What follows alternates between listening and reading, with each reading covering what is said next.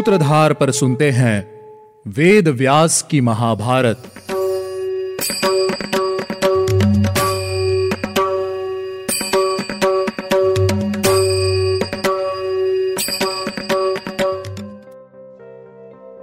तिलोत्तमा तीखी नजरों द्वारा उन दोनों दैत्यराजों को बार बार अपनी ओर आकर्षित कर रही थी।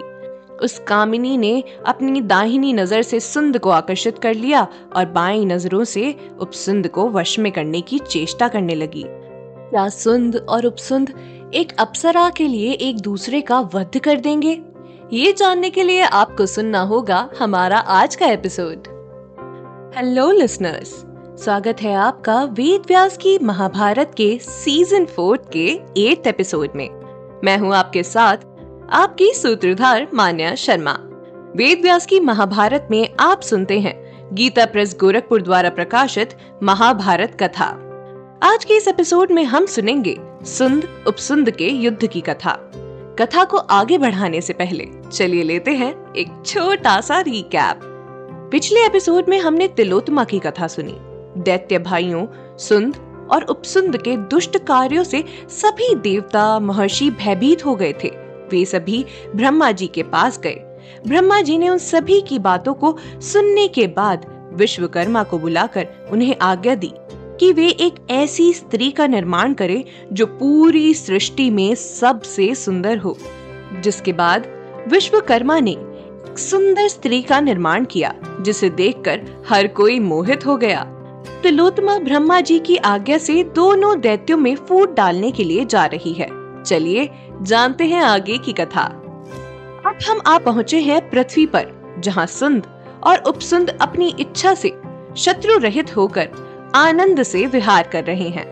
एक दिन विंध्य पर्वत के शिखर पर, जहाँ शीलामयी भूमि समतल थी, जहाँ ऊंचे शाल वृक्षों की शाखाएं फूलों से भरी हुई थी, वहाँ वे दोनों दैत्य विहार करने के लिए गए। वहाँ उनके लिए संपूर्ण दिव्य भोग प्रस्तुत किए गए थे।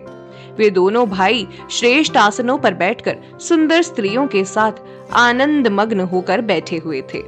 बहुत सी स्त्रियां प्रेम पूर्वक उनके पास आई और वाद्य, नृत्य, गीत और स्तुति आदि के द्वारा उन दोनों का मनोरंजन करने लगी। इसी समय तिलोत्तमा वहां वन में फूल चुनती हुई आई। उसके शरीर पर एक ही लाल रंग की महीन साड़ी थी। उसने ऐसा वेश धारण कर रखा था जो किसी भी पुरुष को उन्मत्त बना सकता था। नदी के किनारे उगे हुए कनेर के फूलों को चुनती हुई वह धीरे धीरे उसी स्थान पर आ गई जहां वे दोनों महादैत्य बैठे हुए थे। दोनों ने बहुत अधिक मदिरा पान किया हुआ था जिससे उनके नेत्र नशे के कारण कुछ लाल हो गए थे। उस सुंदर अंगों वाली तिलोत्तमा को देखते ही वे दोनों दैत्य काम वेदना से व्यथित हो उठे और अपना आसन छोड़कर खड़े हो उसी स्थान पर गए जहां वह फूल चुन रही थी। दोनों ही काम से उन्मत्त हो रहे थे, इसीलिए दोनों ही उसे अपनी स्त्री बनाने के लिए उससे प्रेम की याचना करने लगे। सुंद ने सुंदर बाहों वाली तिलोत्तमा का दाहिना हाथ पकड़ा और उपसुंद ने बायां हाथ पकड़ लिया। एक तो वे दोनों ही दुर्लभ वरदान के मद से उन्मत्त थे, दूसरे उन पर अपने स्वभाव के बल का नशा सवार था। इसके अतिरिक्त धन मद, रत्न मद और सुरापान के मद से भी वे उन्मत्त हो रहे थे। इन सभी मंदों से उन्मत्त होने के कारण वे आपस में ही एक दूसरे को शत्रुओं की तरह देखने लगे। तिलोत्तमा तीखी नजरों द्वारा उन दोनों दैत्यराजों को बार बार अपनी ओर आकर्षित कर रही थी। उस कामिनी ने अपनी दाहिनी नजर से सुंद को आकर्षित कर लिया और बाईं नजरों से उपसुंद को वश में करने की चेष्टा करने लगी।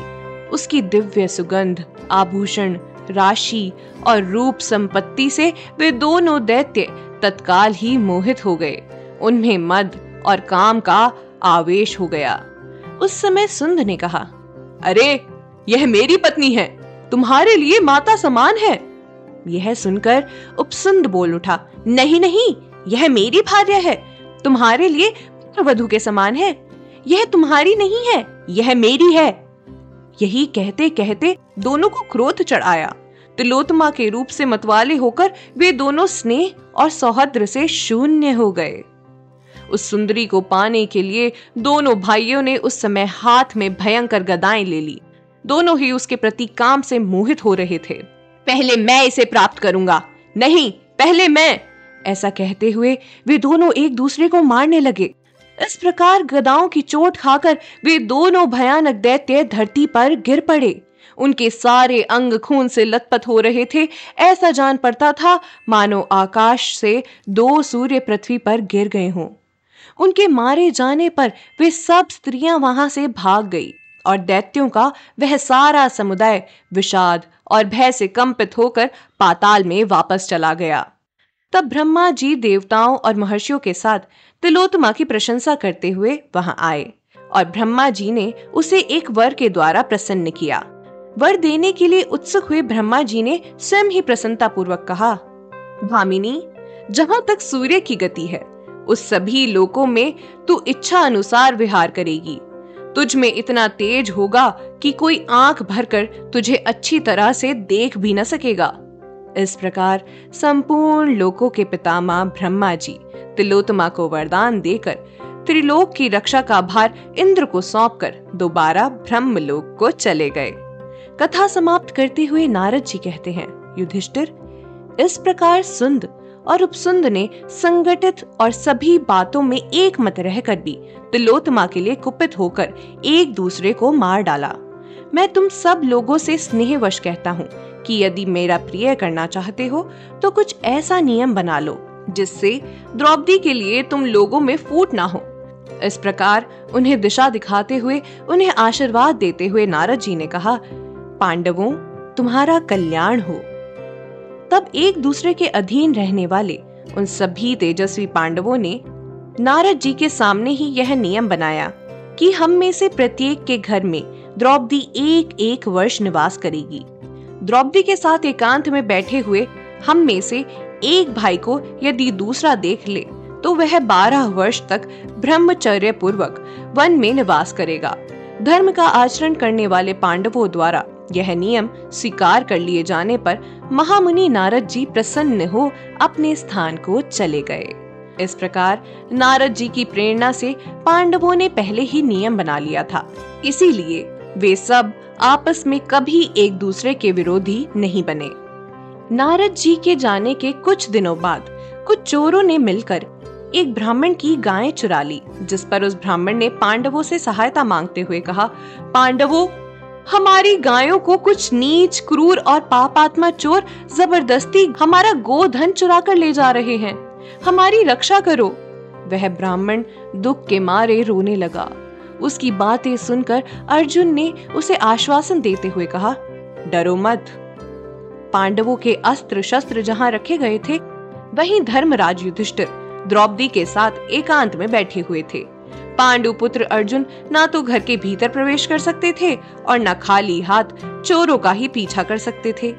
इधर उस ब्राह्मण की बातें उन्हें बार बार शस्त्र ले आने के लिए अर्जुन को प्रेरित करे जा रही थी। जब वह अधिक रोने लगा, चिल्लाने लगा, तब अर्जुन ने दुखी होकर सोचा, इस तपस्वी ब्राह्मण के गोधन का अपहरण हो रहा है, ऐसे में इसके आंसू पोंछना मेरा यही कर्तव्य है और यही मेरा निश्चय है। यदि मैं राज द्वार पर रोते हुए इस ब्राह्मण की रक्षा आज नहीं करूंगा तो महाराज युधिष्ठिर को अपेक्षाजनित महान अधर्म का भागी होना होगा। इसी के साथ लोक में यह बात फैल जाएगी कि हम सब लोग अपनी प्रजा की रक्षा में भी सक्षम नहीं हैं, साथ ही हमें अधर्म भी प्राप्त होगा। यदि राजा का अनादर करके मैं घर के भीतर चला जाऊं तो मुझको वन में निवास करना होगा। इसमें महाराज के तिरस्कार के सिवा और सारी बातें तुच्छ होने के कारण अपेक्षणीय है। चाहे राजा के तिरस्कार से मुझे नियम भंग का महान दोष प्राप्त हो या वन में ही मेरी मृत्यु हो जाए, तब भी शरीर को नष्ट करके भी गायों और ब्राह्मण की रक्षा के रूप में मुझे धर्म का पालन करना चाहिए। ऐसा निश्चय करके अर्जुन ने युधिष्ठिर से आज्ञा लेकर राजमहल में प्रवेश किया, अपने अस्त्र लिए और ब्राह्मण से कहा, चलिए, उन चोरों के निकलने से पहले ही वहां पहुंच जाते हैं। मैं अभी आपको आपकी गायें वापस दिलाता हूँ। क्या अब अर्जुन को 12 वर्ष के लिए वनवास भोगना होगा? यह वनवास पांडवों के जीवन में कौन सी नई चुनौती लेकर आएगा? ये जानने के लिए आपको लौटना होगा हमारे अगले एपिसोड में। आज के लिए बस इतना ही। उम्मीद है आपको हमारा यह एपिसोड पसंद आया होगा। अगर आप इस एपिसोड से रिलेटेड कोई भी सवाल पूछना चाहते हैं तो हमारे social media platform Twitter, Facebook, Instagram पर हमसे संपर्क कर सकते हैं। हमारा सोशल मीडिया हैंडल है माय सूत्रधार। साथ ही साथ ऐसी ही अनेक रोचक पौराणिक कथाओं के वीडियो देखने के लिए आप डाउनलोड कर सकते हैं हमारी सूत्रधार ऐप। हमारी ऐप एंड्रॉइड और iOS दोनों यूजर्स के लिए उपलब्ध है। यहाँ आपको हर एक कहानी सुंदर चित्रण और सटीक फैक्ट्स के साथ मिलेगी। इसके अलावा आप श्री राम कथा, मिनी टेल्स पॉडकास्ट हिंदी और इंग्लिश, नल दमयंती प्रेम कथा हिंदी इंग्लिश तथा ऐसी ही अनेक कहानियां अपने मनपसंद ऑडियो प्लेटफॉर्म पर सुन सकते हैं। लिंक आपको डिस्क्रिप्शन में मिल जाएगा। मैं आपकी सूत्रधार मान्या शर्मा मिलूंगी आपसे अगले एपिसोड में। याद रखिएगा, हम हर सोमवार और शुक्रवार आपसे मिलते रहेंगे।